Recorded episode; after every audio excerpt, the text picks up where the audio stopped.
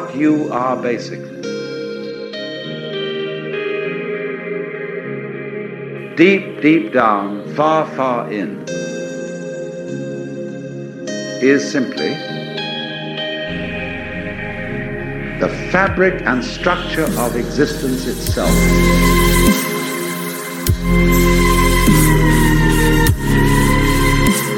Peace for all men and women, for all men and women, for all men and women. Not merely peace in our time, peace in all time. Honestly expressing yourself.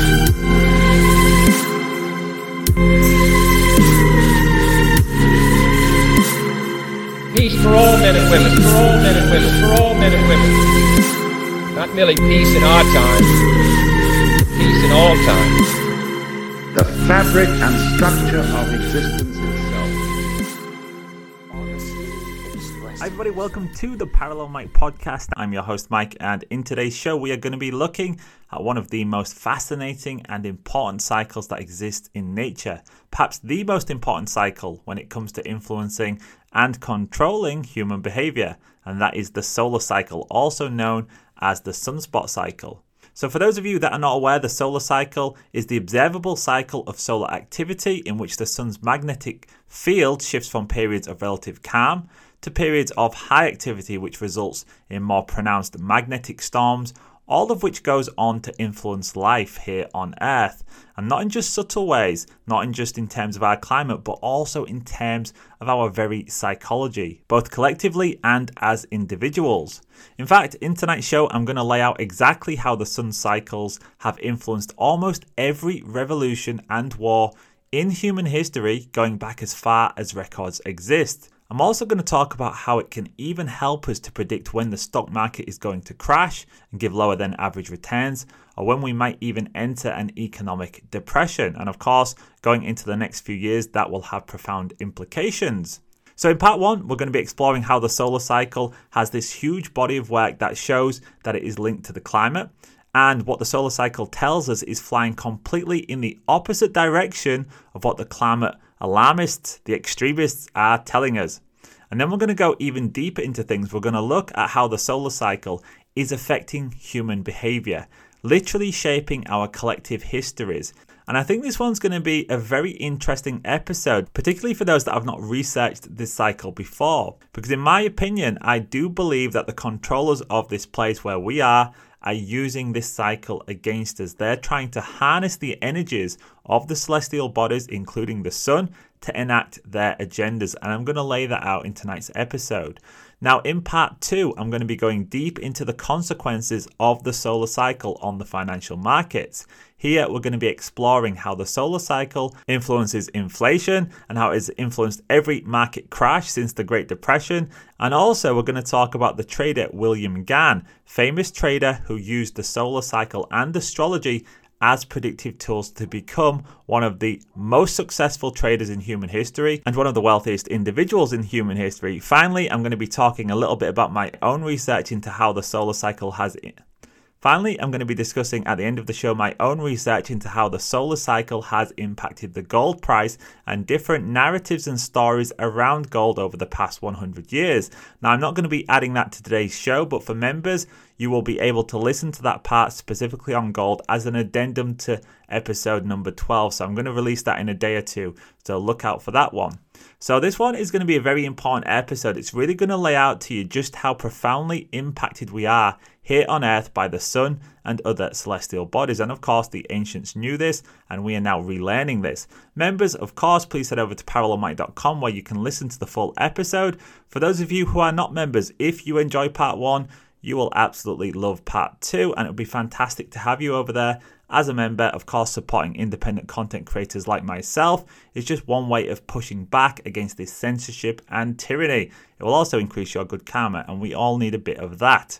So I hope to see you over there. Thank you for listening. There will be some charts along with this show, particularly the economic ones. You can download that for just a $4 donation. It's just another way of supporting the show.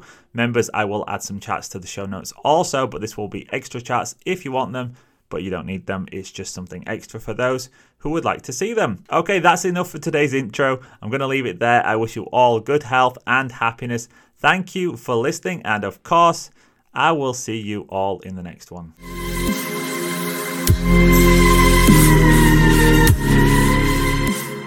In ancient Egypt, the sun god Ra was the dominant figure among the high gods and retained this position from early on in that civilization's history. The sun god occupied a central position in both Sumerian and Akkadian religions, who, as the solar deity, exercised the power of light over darkness and of evil. In this capacity, he became known as the god of justice and equity and was the judge of both gods and of men. He also played a prominent role in both Greek and Roman worship, of course, and during the late periods of Roman history, sun worship gained in importance and ultimately led to what has been called solar monotheism. Now, the older gods of the period possessed a solar quality, and both Christ and Mithra acquired the traits of the solar deity. The feast of Sol Invictus, the unconquered sun, is on December the 25th and was celebrated in Rome with great joy and eventually this date was taken over by Christians as Christmas, the birthday of Christ. It was a custom of the pagans also to celebrate the same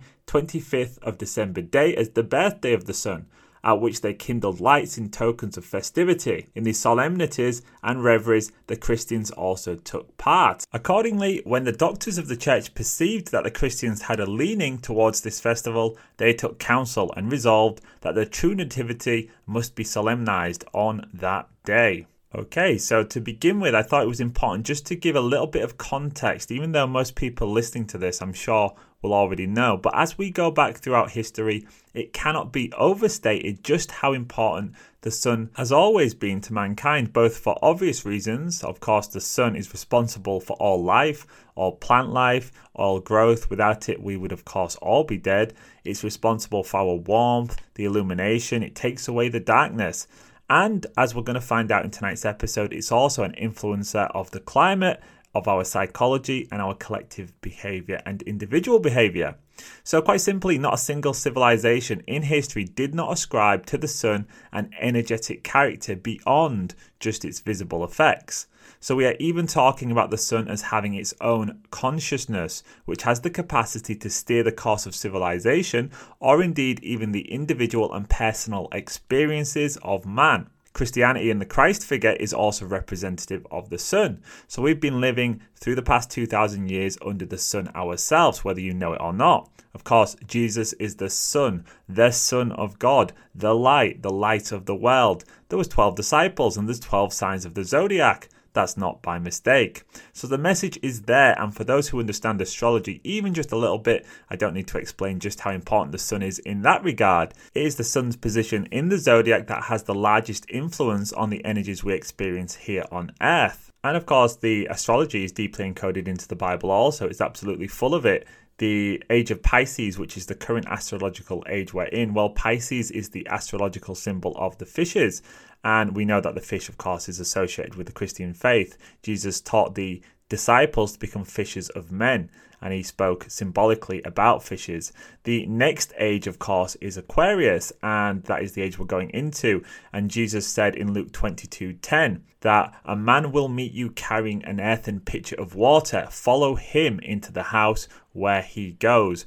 Well, of course, Aquarius is the water bearer, and its symbol is a man carrying a pitcher of water. And the zodiacal signs are called houses.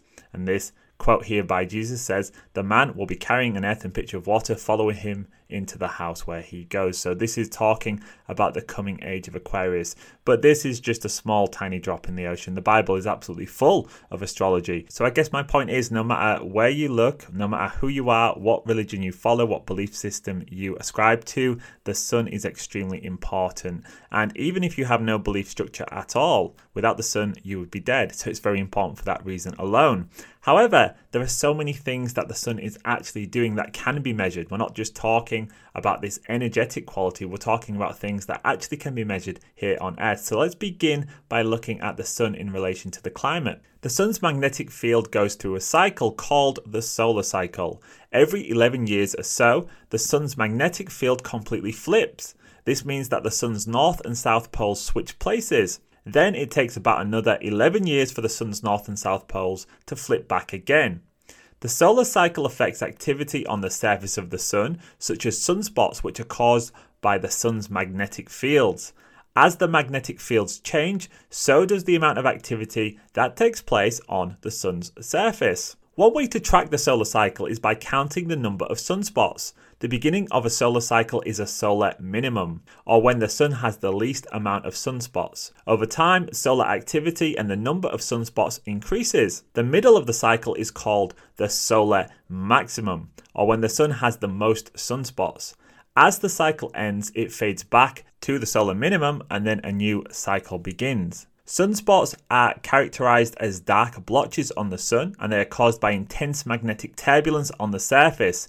During maxima, there are numerous sunspots, cool and dark areas on the sun's surface, and the polarity of the sun's magnetic field weakens and then flips, and the solar wind fluctuates wildly. During minima, the sun is relatively placid with no sunspots, a steady and strong magnetic field, and a more or less constant solar wind. Together, the sun's heat and light, the number of sunspots goes up and down during approximately 11 year cycles. And I will add, just for your knowledge, that it is actually a little bit under 11 years now. So over time, it has shifted and it continues, but the maximum number of sunspots seen in a cycle has recently been declining. Now, this is really important, and we're going to talk more about this in a moment. So, in terms of the solar cycles, what's important to understand is that there's this big cycle, this really big one that plays out over many centuries, and then there's a routine 11 year cycle, which I said already today is actually a bit under 11 years, and that's also constantly taking place. Now, the difference between the two is that the big cycle will lead to much more substantial differences in temperature over long periods of time, even though the 11 year cycle is still taking place constantly. So that's where over the course of 11 years, there's this buildup of sunspot activity that increases the UV radiation and the solar storms, which all affect the magnetic field of Earth. So this is where we are. We're getting this constant UV radiation. And then as the cycle reverses and we go back towards what we call the minimum, the cycle, of course, gives us less UV radiation, there's less sunspots, and often you'll have a period where there's no sunspots at all, right at the minimum. It's just important to remember that we have the grand solar maximum and the grand solar minimum also. So this is not the 11 year cycle, this is the big 400 year cycle. And the last time we had a grand solar minimum, it was considered a mini ice age because we were cold for about 70 years. And it's said that during this time, the Thames in London was completely frozen over. You could go skiing on the Thames. The canals of Holland were regularly unnavigable because they were frozen. In America, whole swaths of farmland fell under ice, and even the summers were cold during this period. Of course, this had a catastrophic consequence for civilization because it led to massive crop failures. It had substantial impacts on things like commerce, on population. It took us to population decline. Uh, and that's why it's called the mini ice age. We saw one between 1645 and 1710. That's the one I just discussed, called the Maunder minimum. There was also one between 1270 and 1350. And just to give you an example of what this period looked like, there was a period during that called the Great Famine. And this was the first of a series of large scale crises that struck Europe. And it led to all kinds of issues. So Europe did not fully recover from that till 1322. There was crop failures, there was cattle disease, sheep and cattle numbers fell by as much as 80%. It was marked by extreme levels of crime, disease, mass death, and even cannibalism and infanticide. A team led by Zhang at the University of Hong Kong pored over data from Europe and other Northern Hemisphere regions between AD 1500 to 1800. The team compared climate data such as temperatures and other variables, including population size, growth rates, wars, and other social disturbances, agricultural production, famines, grain prices, and wages. The authors said that some effects, such as food shortages and health problems, showed up almost immediately between 1550 and 1660, the Little Ice Age's harshest period, during which growing seasons shortened and cultivated land shrunk. As arable land contracted, so did Europeans themselves, the study notes. Average height followed the temperature line, dipping nearly an inch, 2 centimeters during the 1500s as malnourishment spread and rising again only as temperatures climbed after 1650, the authors found. Well, here's the kicker for the listeners who don't know we are actually entering the next grand solar minimum right this moment. So, those two periods I just discussed at the start of the 1300s and then later in the 1600s, where we had mass famine, we had people malnourished, we had massive social uprisings and chaos, infanticide, cannibalism, all those terrible things. Well, sadly, we are actually entering that grand solar minimum period right now. It began in 2020, which I'll get back to in a moment. Clearly, there's something significant about that date.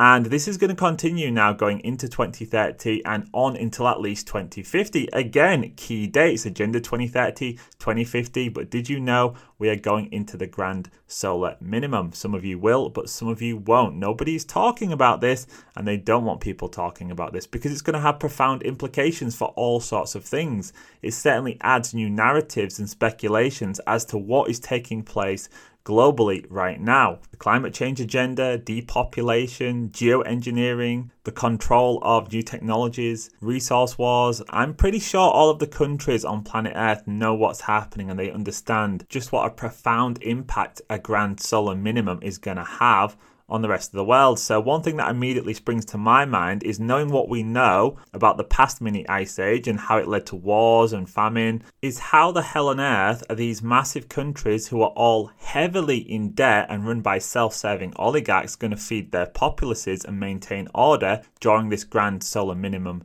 period? Well, you would have to have huge social controls in place. And I think a lot of what we are seeing take place right now is directly related to the solar cycle. And those at the top are acutely aware of what is coming and they are actually using these cycles against us in many ways.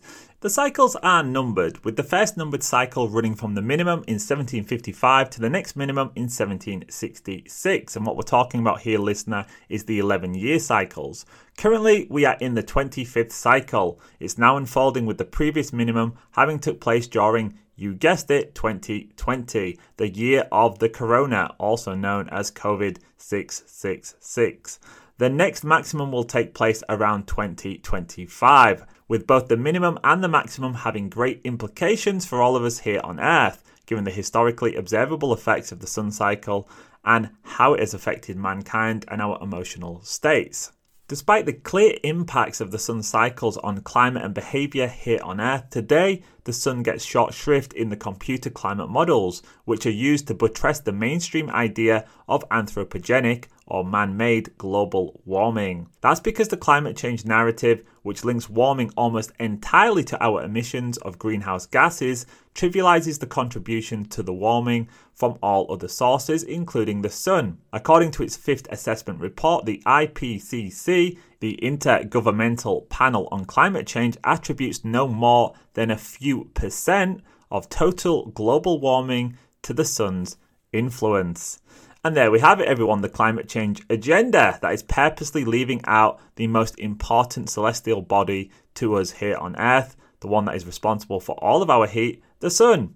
Despite it being unequivocally a driver of climate here on Earth, as I have already discussed, the previous two minimums were catastrophic. And we know this, you can read about it even on Wikipedia. And yet we are entering right now the next grand solar minimum, and nobody is talking about it. So that tells you something is seriously amiss. This should be on the lips of every single news reporter. It should be in all of the newspapers. It should be in all of the mainstream media. We should be talking about the grand solar minimum because we know from history just how catastrophic it is. What we are being told is that we need to give up our freedoms and rights, our access to resources, our ability to own personal vehicles so that we can save the planet. But this, of course, is nothing to do with the solar cycle. They're telling us we need to do this for CO2 emissions.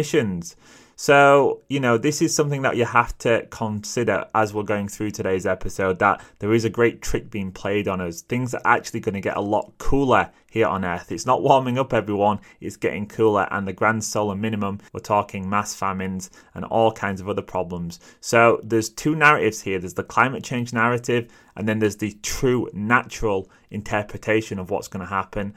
And at some point, they're going to try and weave these things together. So the impacts of the grand solar minimum are going to be ascribed to climate change and CO2 emissions. This is the great trick that they're going to be pulling on us.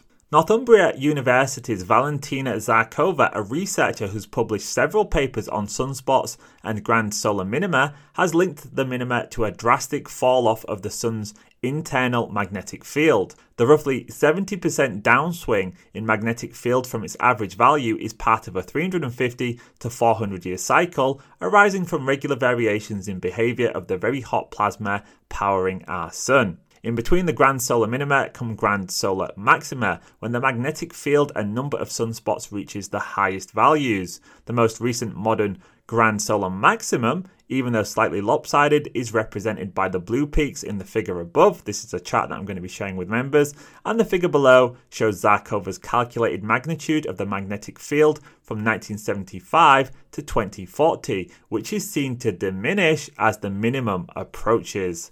Her calculations predict that the upcoming grand solar minimum will last from 2020 to 2053, with global temperatures dropping by up to 1 degrees Celsius and 1.8 degrees Fahrenheit in the late 2030s. That's as much as the world has warmed since pre industrial times, and only 0.4 Celsius or 0.7 degrees Fahrenheit above the frigid temperatures recorded in 1710 at the end of the Maunder minimum. So, if this cooling is going to happen, everyone, if it's going to happen everywhere, it really makes you wonder if this big con is taking place here, that they're going to be using this natural cooling as evidence that their totalitarian measures work. And then they're going to con the public into thinking, well, gee, we really are saving the planet by following all of these draconian measures, so we better keep going along with it. Of course, if you throw geoengineering into the mix, it's possible that as this period of cooling really gets underway and we face all of the catastrophic consequences of that, they could attempt to block out the sun's rays with chemical spraying, which we know is already taking place, supposedly again for climate change. But if we're already cooling and then they're making it even cooler, well, that could dramatically increase the effects of what is already going to be a very difficult time for humanity, taking us to even lower temperatures. Of course, we don't really know what the hell they are doing. They don't know what the hell they're doing, but controlling weather patterns is clearly going to be something that they're going to try and do because it's going to be key to pulling off their narrative. It may be that weather is made more erratic and extreme, so we start to see more extreme weather events take place, whilst the grand solar minimum is simultaneously taking temperatures lower and lower, so we get the worst of both worlds. Clearly, all of this would lead to mass crop failures, famines, lots of death, lots of disease, that's what history says will happen during this period. So none of what they're doing makes sense unless either the solar cycle is a lie, they would have to literally say the sun is a lie, what it does is a lie, which we know isn't the case. Nature doesn't lie, they do. And what is really taking place here is an attempt to hijack these cycles and use them against us in order to take more control over the planet, its resources. And later, I'm going to be laying out just how these cycles have been used to push us into different places collectively throughout modern history. Going back thousands of years, these cycles have been used to push us into all kinds of different historic places. We're talking wars, revolutions, and many more. If the predictions of Zharkova and others are correct, tough times are ahead. A relatively sudden drop in temperature of 1 degree Celsius would have drastic effects on agriculture, causing crop failures and widespread hunger as occurred during the Maunder minimum and the need for extra heating in both hemispheres would come at a time when it's likely that much of our heating capacity, supplied largely by fossil fuels, will have been eliminated in the name of combating climate change. Other solar researchers have also predicted an imminent grand solar minimum, but for different reasons. One of the earliest predictions was a German astronomer and scholar called Theodor Landscheidt in 2003. Landscheidt predicted a protracted cold period centered on the year 2030, based on his observation of an 87 year solar cycle known as the Gleissberg cycle, which has been linked to regional climate fluctuations such as the flooding of the Nile River in Africa. A more recent prediction based on a 210 year solar cycle is that of Russian astrophysicist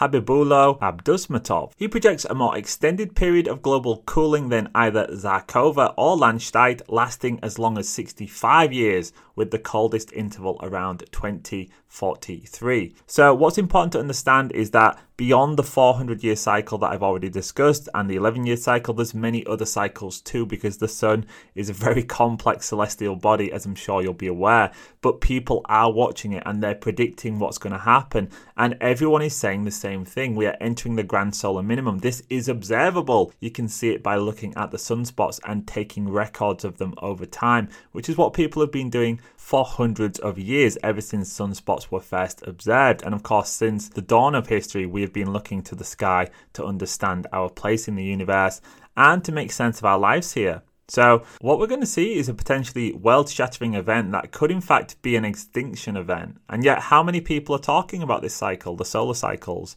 Like I said, not many. And how many people do you see panicking that it might get too cold, that crops might fail, that people might freeze to death in winter?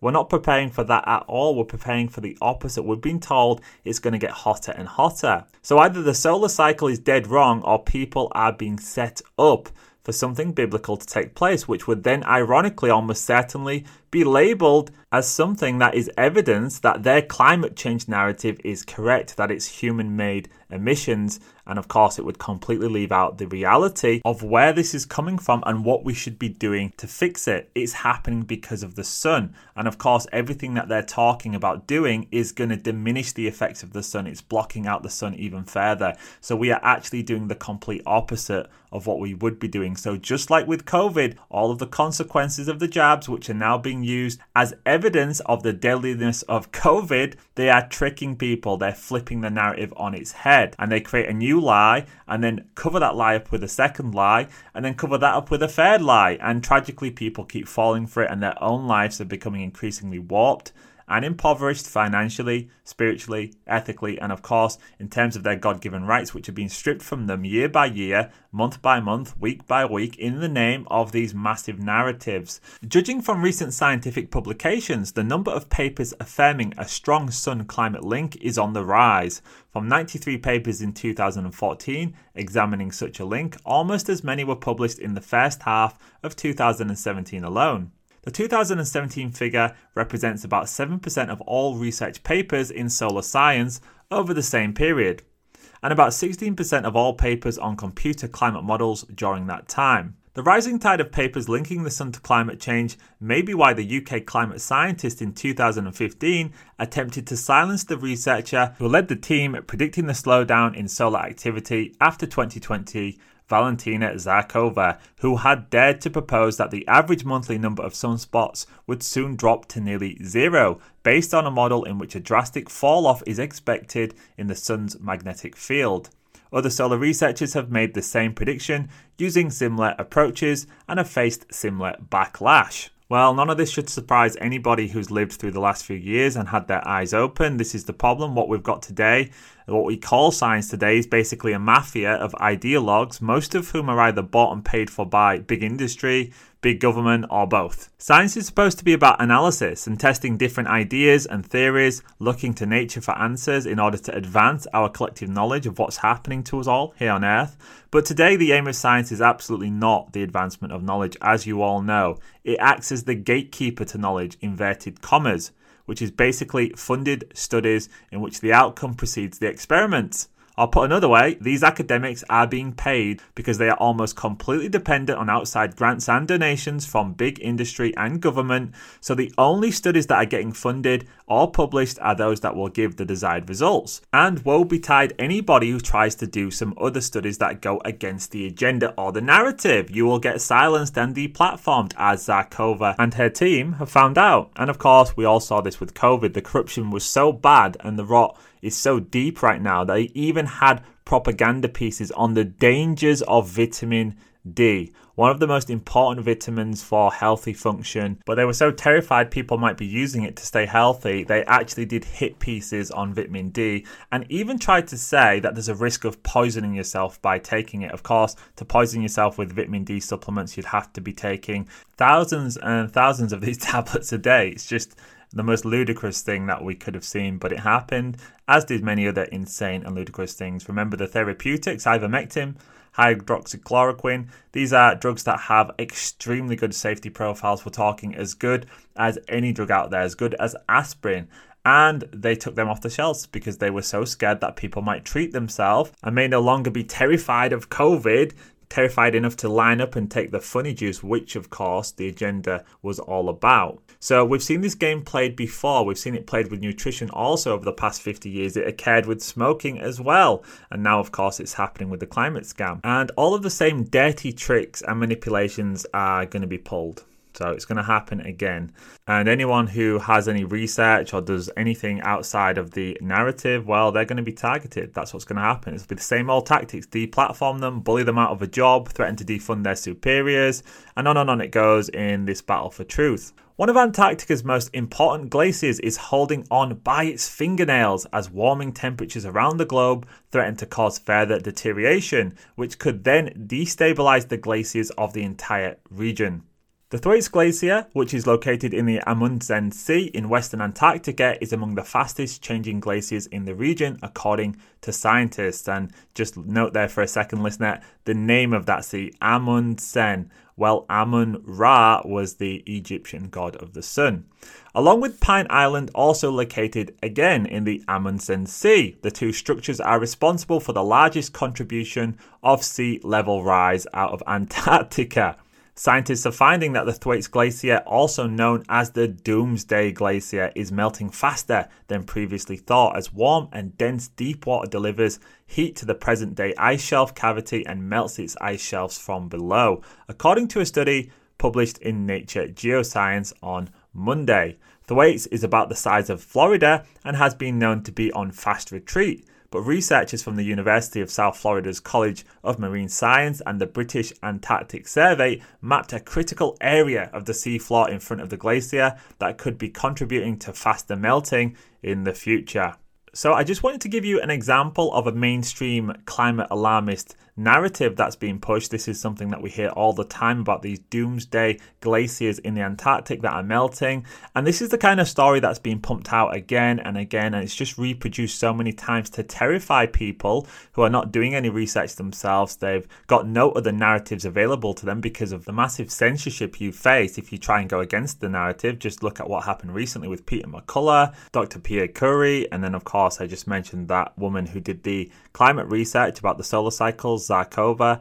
This is what's happening, and it's going to continue to happen ongoing. Sensational new scientific findings at a site on the West Antarctica ice sheet near the Thwaites Doomsday Glacier indicate that the current ice levels are up to eight times thicker than they were around 8,000 years ago. A group of 13 scientists led by Greg Balco of the Berkeley Geochronology Center carried out extensive fieldwork in the Amundsen Sea embayment between the Thwaites and Pope glaciers and found the current thickness levels of 40 meters compared with measurements in the recent past ranging from 2 to 7 meters. In addition, they found that there was no evidence to suggest that at any other point in history there had been thicker ice shelves is almost certain that these findings will be ignored in the mainstream media, where the political requirements of settled science have led to an effective ban on the discussion of the natural geological influences on the climate. Antarctica is a difficult area to drum up climate alarm about since warming has been nearly non existent over the last seven decades of recorded history. Changes around the massive Thwaites Glacier are one of the key poster stories designed to spread global climate fear and promote the solution of the collectivist net zero project. Well, there you have it, everyone. I won't belabor this point any further, but there is a ton of counter narrative information and studies out there showing that we are being fed some science incorporated rather than real science in the sense as it should be performed, as the ancient Greeks performed it. And you know, I read another peer reviewed research paper just recently titled Change in Antarctic Ice Shelf Area from 2009 to 2019 by Julia Andreasen. And her paper showed that despite satellite observations having been used to show shelves collapse, thin, and retreat in the mainstream media, there are few measurements of the Antarctic wide change in the ice shelf. Their decade long study was able to show that between 2009 and 2019, there was in fact a 5,889 kilometer square gain in the Antarctic ice shelf. So there is something going on. No wonder they don't want people going there because that is where the narratives are stemming from. And it goes on to say our observations show that Antarctic ice shelves gained 661 gigatons of ice mass over the past decade. However, where the traditional steady state approach is used, it would have in fact estimated a substantial ice loss over the same period, demonstrating the importance of using time variable calving flux observations to measure change. Okay, another narrative busting discovery. Well, I can almost guarantee this research will go the same way as Zharkova's because, quite simply, it says the wrong things. The science says the wrong things, that means it's bad science. And as an aside, an interesting thing I found out when researching this episode is that if you do online searches around solar minimums and maximums, they are heavily patrolled. Your first two pages of search results are almost exclusively NASA and government sites. And in fact, of all the episodes that I've done so far, I would say the results for this one, when I was doing my research, were the most police. So that tells you something. They really don't want people looking into the solar minimums and maximums at all. Okay, so now let's begin to take a look at how the solar cycle affects life on planet Earth in the context of human behavior. And I'm not talking about migratory patterns here, I'm talking in a very literal sense in terms of human behavior, how we think, how we behave in groups. So, we're going to be talking about the electromagnetic bursts from the sun and the 11 year solar cycle and how that is impacting how we think, behave, and act here on Earth. In 1922, Alexander Chizhevsky, a young Belarusian scientist, unveiled to the world a preposterous theory that all the great upheavals in the history of man, such as social unrest, war, and revolution, were caused by the activity of the sun. Chizhevsky noticed during World War I that particularly severe battles followed solar flares. Since the sunspots were in a peak during the period between 1916 and 1917, no doubt the war and its various battles were heavily stimulated by the energies which were boiling off the sun. Intrigued by the connection of human behavior to solar physics, Chizhevsky compiled the history of 72 countries between 500 BC and 1922 AD to provide a strong database to articulate his correlations. Having rated the most significant events over this 1500 year period, Chizhevsky found that 80% of the most significant human events mostly related to war and violence, occurred during the five years or so of maximum sunspot activity.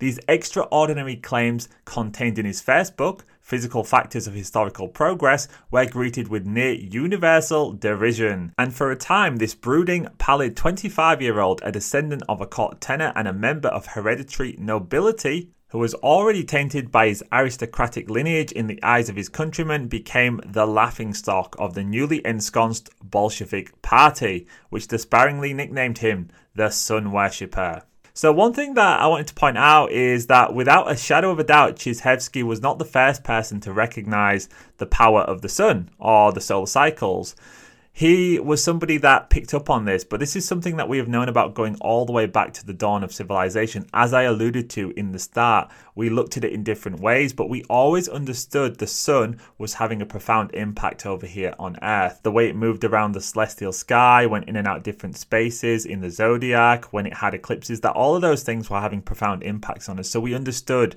that the sun was impacting us. But what Chizhevsky really did, what he was responsible for, is he was one of the first people to publicly disclose all of this through academic research, something he was, as we will find out, severely punished for. Chizhevsky's theory suggested that the solar activity cycle shaped all of human history. He found that a significant percent of revolutions and what he classified as the most important historical events involving large numbers of people occurred in the three year periods around sunspot maximums. Chizhevsky proposed to divide the 11 year solar cycle into four phases.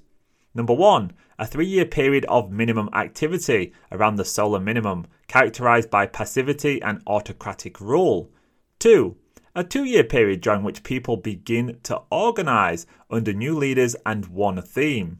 Three, a three year period around the solar maximum of maximum excitability, revolutions and wars begin. 4.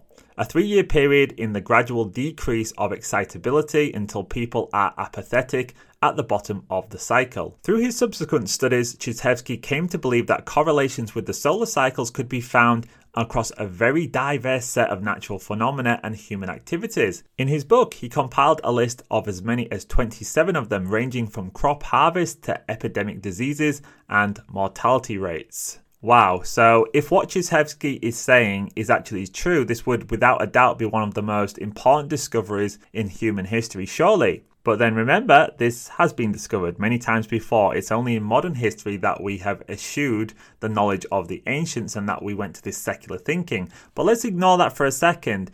If this is true, surely if somebody could demonstrate that human beings were literally being influenced and pushed to action throughout history by the cycles of the sun, that would have the most profound implications on how we view ourselves and how we relate to nature, to God, and of course those in power. So, why doesn't everybody know about the solar cycle and why is it not being taught to us in school? Well, of course, that one's simple. It would give the game away, wouldn't it? It would provide human beings with a completely new template, an astrological one, which is in fact, of course, not new. It's how we have operated for thousands of years and how the controllers still operate today. It's only us the profane, as they call us, that do not understand these cycles and the role of nature and the cosmos and the celestial bodies in our lives.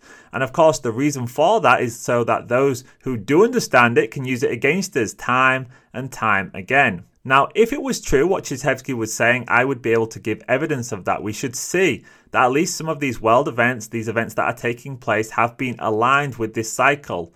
And we could say this has happened naturally, or people have pushed us to act during these periods. They have collectively taken over the cycle to use it against us. So, this would be times when they want people to get excited, aggressive, mad, and collectivized. That would align with the solar maximum, or perhaps even a strong geomagnetic storm. So, this would be a period when there was a lot of electromagnetic radiation, and that would lead people to feeling all those things. And then, of course, when you wanted people to feel low, anxious, depressed, isolated, that would happen during a solar minimum. That's periods of very low electromagnetic radiation.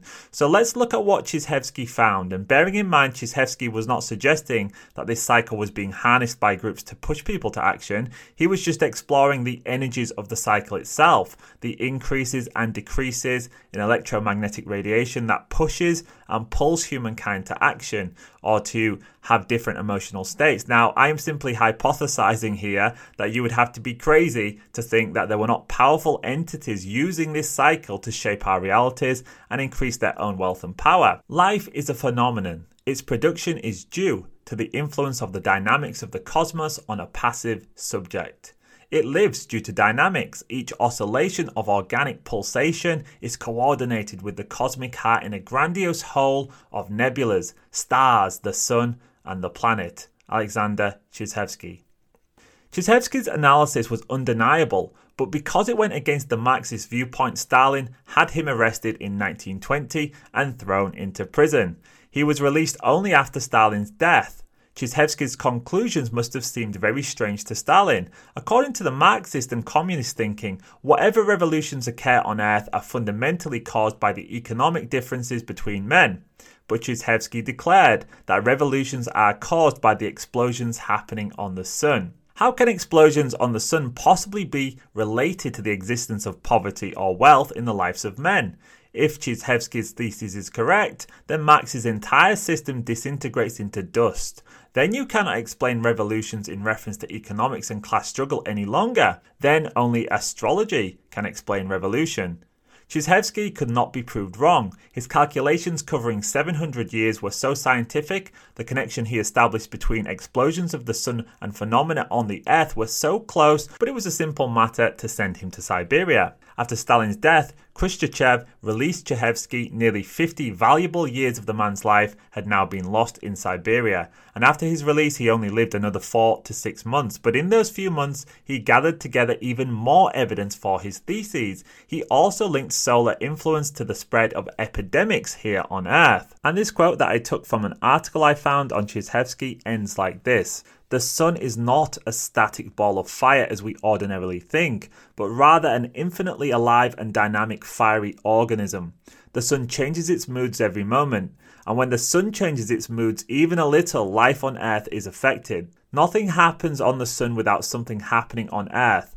as above, so below is what I would add to that too. When there is a solar eclipse 24 hours earlier, the birds in the forest stop singing. For the entire time of the eclipse, the birds stop their singing and the whole of earth is silent.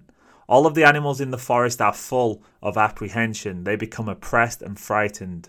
The monkeys abandon their trees and come down below. They form themselves into groups, apparently as a means of protection. And it is a surprising thing that these monkeys, who are always gossiping and making such a hue and cry, become so quiet at the time of the eclipse that even meditators cannot comprehend them. Well, looking back at how Chizhevsky was treated for unveiling this cycle, and then as we just did, exploring how Zharkova has now also had the same thing done to her, where they tried to get her university to retract her research and disparage her, it certainly looks like history is beginning to rhyme and that anybody who has tried to truly crack the solar cycle in the modern era since, let's say, the early 1900s when we had the Royal Societies take us to dead materialism, we had this theory of evolution, mythological Darwinism, a godless society where they wanted to disconnect us from creation. It certainly seems that anybody who has tried to truly crack the solar cycle has been ousted and has been severely punished. For Chizhevsky, this was a life sent in the gulag. So let's now look at what Chizhevsky actually found out. What was so controversial? Let's uncover some of his work aligning the solar cycle to world events. And I'm going to be adding some charts in the members section, but also for a more comprehensive chart book with all of the economic charts that I've collected over the years. I will be releasing that separately, and you can buy that for a small donation of £5. If you want them, it's just something that I use in terms of looking at finance. So they're not necessary for the episode, but they're certainly extremely interesting and very valuable resources. So if you want to buy that for a small donation, you can. That will be on my website. Okay, so in front of me, I have the chart overlaying some of history's most significant and bloody revolutions. And it's absolutely astounding what these charts are showing us. And members, don't worry, these charts will be available to you also. So the main charts will be available free in the show notes. It's just the additional I'm putting into a book.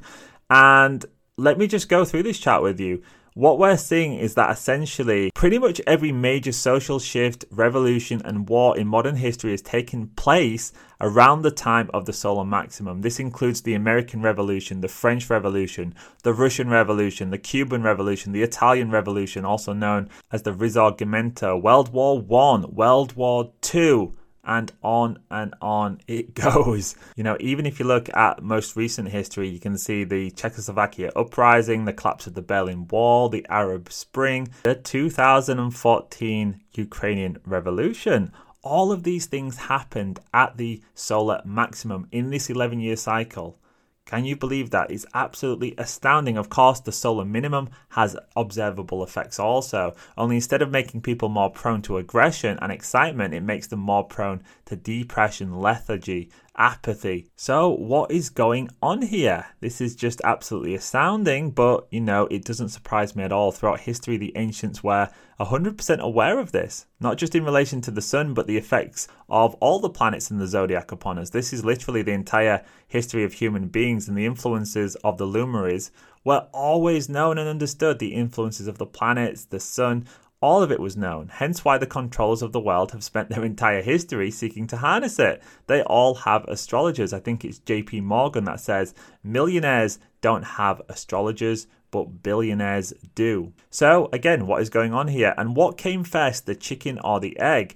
Is what we are seeing with reference to the solar cycle causing these global events here on Earth, or is there a hidden hand directing human events according to the solar cycle, knowing full well that those energies are at play and they're trying to harness those energies to use human beings as their conduit for getting more power, more wealth, to succeed in their agendas, their wars. Well, I certainly know what I think. Clearly, if you look back throughout history, these controllers have always, right up until today, sought to harness the powerful effects and energies that play in the cosmos for their own benefits and ensure the rest of humanity remain ignorant of them. Who has the world's most powerful telescope? Lucifer.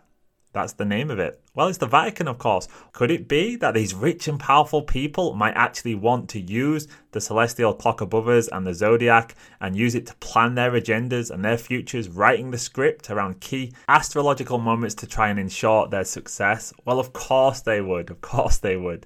And any work around this is simply not taught because they don't want people to regain agency and maybe use these energies for themselves you know, use this to make a better world. Take 2020, for example. It just so happened that during COVID, this plan to try and forcibly lock us all down, it occurred during a solar minimum, not a maximum, a minimum. Why? Because that's the time when people are already going to be naturally depressed and apathetic. Is it a coincidence that it literally took place at the very bottom of the solar cycle during the minimum, when it would have the highest chance of succeeding? There was no better time to attempt such a thing, and why not call it a coronavirus? Because, of course, corona denotes to the sun or crown. I mean, don't you think it's strange that going into the grand solar minimum, this once every 400 year event, it falls right at the start of 2020, and then during the smaller solar minimum, which is the one that happens in the 11 year cycle, that that coincides also with 2020, and then we have this virus called coronavirus, which means sun virus it's all just a little bit strange, isn't it? It's all just a little bit strange. Of course, the sun is also representative of God, and most recently, Jesus Christ, of course, was the uh, religion of the West. So that's another thing we've got with this coronavirus, the virus of the sun. Well, you could say that is the virus of God too. We're trying to get rid of God. So this all has implications when you look at it symbolically. And then during the whole event, let's not forget what did they do? They stopped people going outside. So not only were they naturally getting less solar radiation because of the minimum, they were then also told to stay at home, to stay away from the sun. Don't go outside. Certainly don't take any vitamin D. Why would they want to do that? It makes no sense. Well, of course, it does make sense. If you're going to a solar minimum, you're going to try and harness that energy to lock everyone down, to keep people in a state of depression, a state of isolation, which is the energy that's already in play. You want to maximize that. You want to try and amplify it even further. So, of course, keeping people people at home has a massive multiplier effect on this low energy lethargic state that's already in play because of the solar cycle. So clearly, if somebody knew what they were doing, these kind of events could be timed around celestial cycles in order to enhance them and increase their chances of success. Wars could be timed for the maximum amount of excitability during the maximum, and market crashes and things like what we just discussed with COVID, they could be timed for during the minimum. So, in terms of what comes first, well, it depends on if you think people out there are shaping the world events or not. And I think clearly, if you know your history and have been awake the past few years, that is what's happening. That is how it works. That is how it's always been. People try and take power. Tyrants and psychopaths do exist, and they will do whatever it takes. They want every single possible chance of success. And of course, these cycles are extremely powerful. It's very clear. You know, let's go back to September the 11th. That was another good example. This time it took place during period three, which was the build up period that Chizhevsky um, highlighted as the build up towards the maximum aggression phase. And September the 11th occurred just towards the end of that. So, as this aggression was building up, and then, of course, what did we have right after? We had the Afghanistan war and the Iraq war, and they took place during the solar maximum just a year or so after. So, that was when people were at the most heightened phase, according to Chizhevsky's model.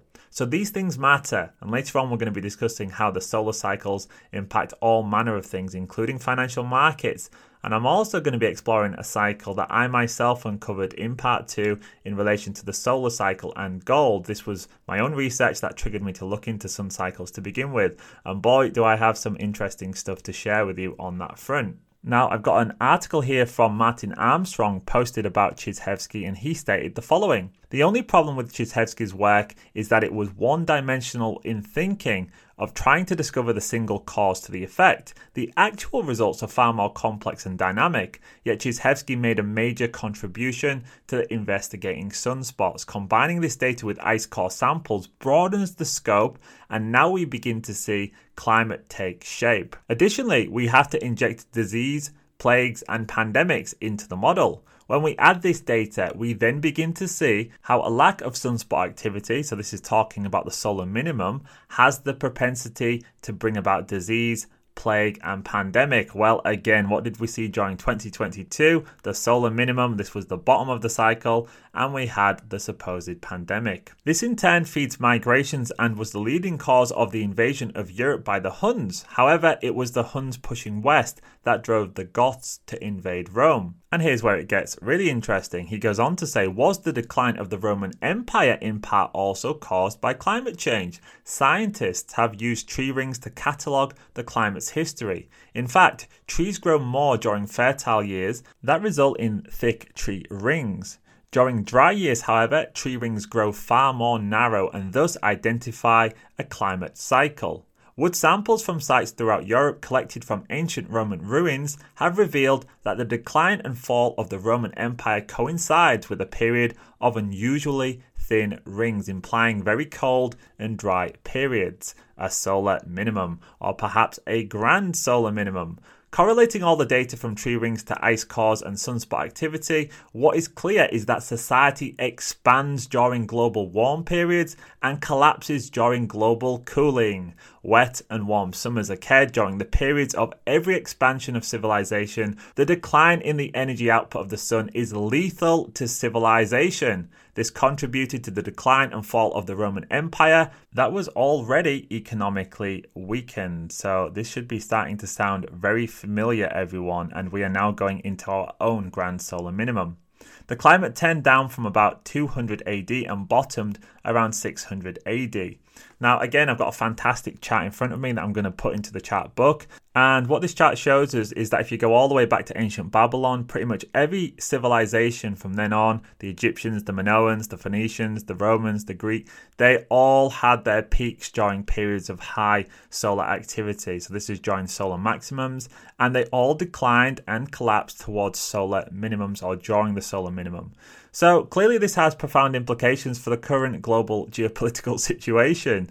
You know, we've got the end of a great empire, and I would say it's the end of a revived Roman Empire. That's the American Empire, and its most extreme expression was with the American uh, nation. And of course, that's collapsing. It's showing signs of collapse in every single measurable metric possible. If you go back throughout history and you look at all of these past civilizations, and what happened leading into the collapse, America is ticking all of the boxes and then some. And now we can add to that this final piece of the puzzle, which is that we are going into this period, this once every 400 year period of the grand solar minimum where the temperatures are going to be cooling. It's going to have profound consequences. So, you know, America, like I said, if you look at any metric, debt levels, social cohesion, balance of trade, war, expense, this is all of the things that you would look at to see if a society is moving towards a peak or a collapse. And no civilization has ever come back from where the American empire is right now.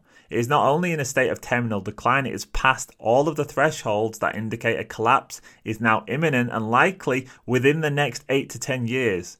So when we add the grand solar minimum to this, knowing what we do about global debt levels, about the state of the US dollar and debt levels in America, and the geopolitical situations, Thucydides' trap, which is now occurring before our very eyes with China rising, America going to war to try and stop this. When you add all of that together and then factor in the devastating consequences of the grand solar minimum, as it falls into place, the stars truly are aligning. America's end is going to be just like the Roman Empire's end, and everything is in play as it always has been throughout every single civilization collapse moment. So, what we're heading into, everyone, is going to be biblical without a doubt, and climate certainly is going to play a role in everything that's at play, just not the one that people marching down the street shouting, just stop oil, think it's going to play. And it goes without saying, we are in for one hell of a ride.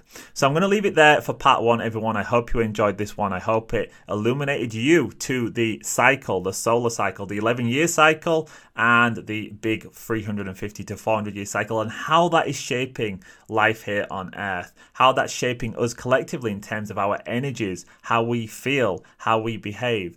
Now, I'm not talking here about fate that we have no control over this, but what I am talking about is astrology, how these events, these things that happen above us, they all matter. They all have meaning, and some people know this, and some people are using this to their advantage. Now, if you know it, you can start to prepare for the future. You can start to expect things to happen at the right time. Now, as we go into part two, I'm going to be sharing with you how the solar cycle affects the financial markets. Now, this is a bombshell part of the show and I'm really excited to share it with you. We're going to be looking at how the solar cycle influences things like market downturns, market depressions, how the moon affects the markets also. I'm going to be sharing with you the story of one of the greatest traders who ever lived, who made all of his trades based on astrological events, the solar cycle, sacred geometry, ancient mathematics, and that is William Gann. And he was somebody who became one of the richest men who ever lived using this cycle. I'm also going to be sharing with you one of the cycles that I found myself relating to the solar cycle, and that's how the solar cycle has impacted gold over the past 100 years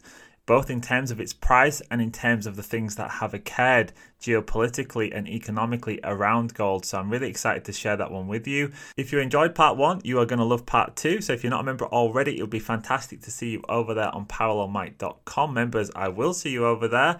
There will be some charts in the show notes, members, that will help you see how these cycles are working. I will put my gold cycle chart in there as well. But if you want the extensive charts, because I've got a lot of them, it's just a $5 donation, whether you listen to part one or part one and two, you'll be able to pick that up on the website. It's just a $5 donation to help me continue doing the work that I do.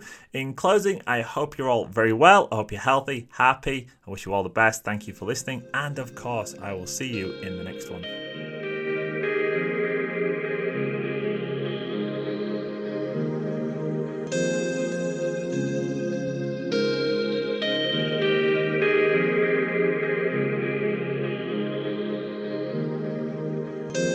What you are basically.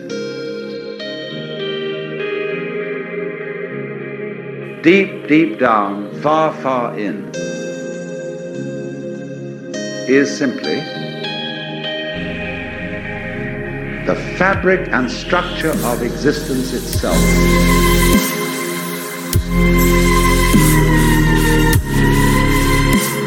Peace for all men and women, for all men and women, for all men and women. Not merely peace in our time, peace in all time. Honestly expressing yourself.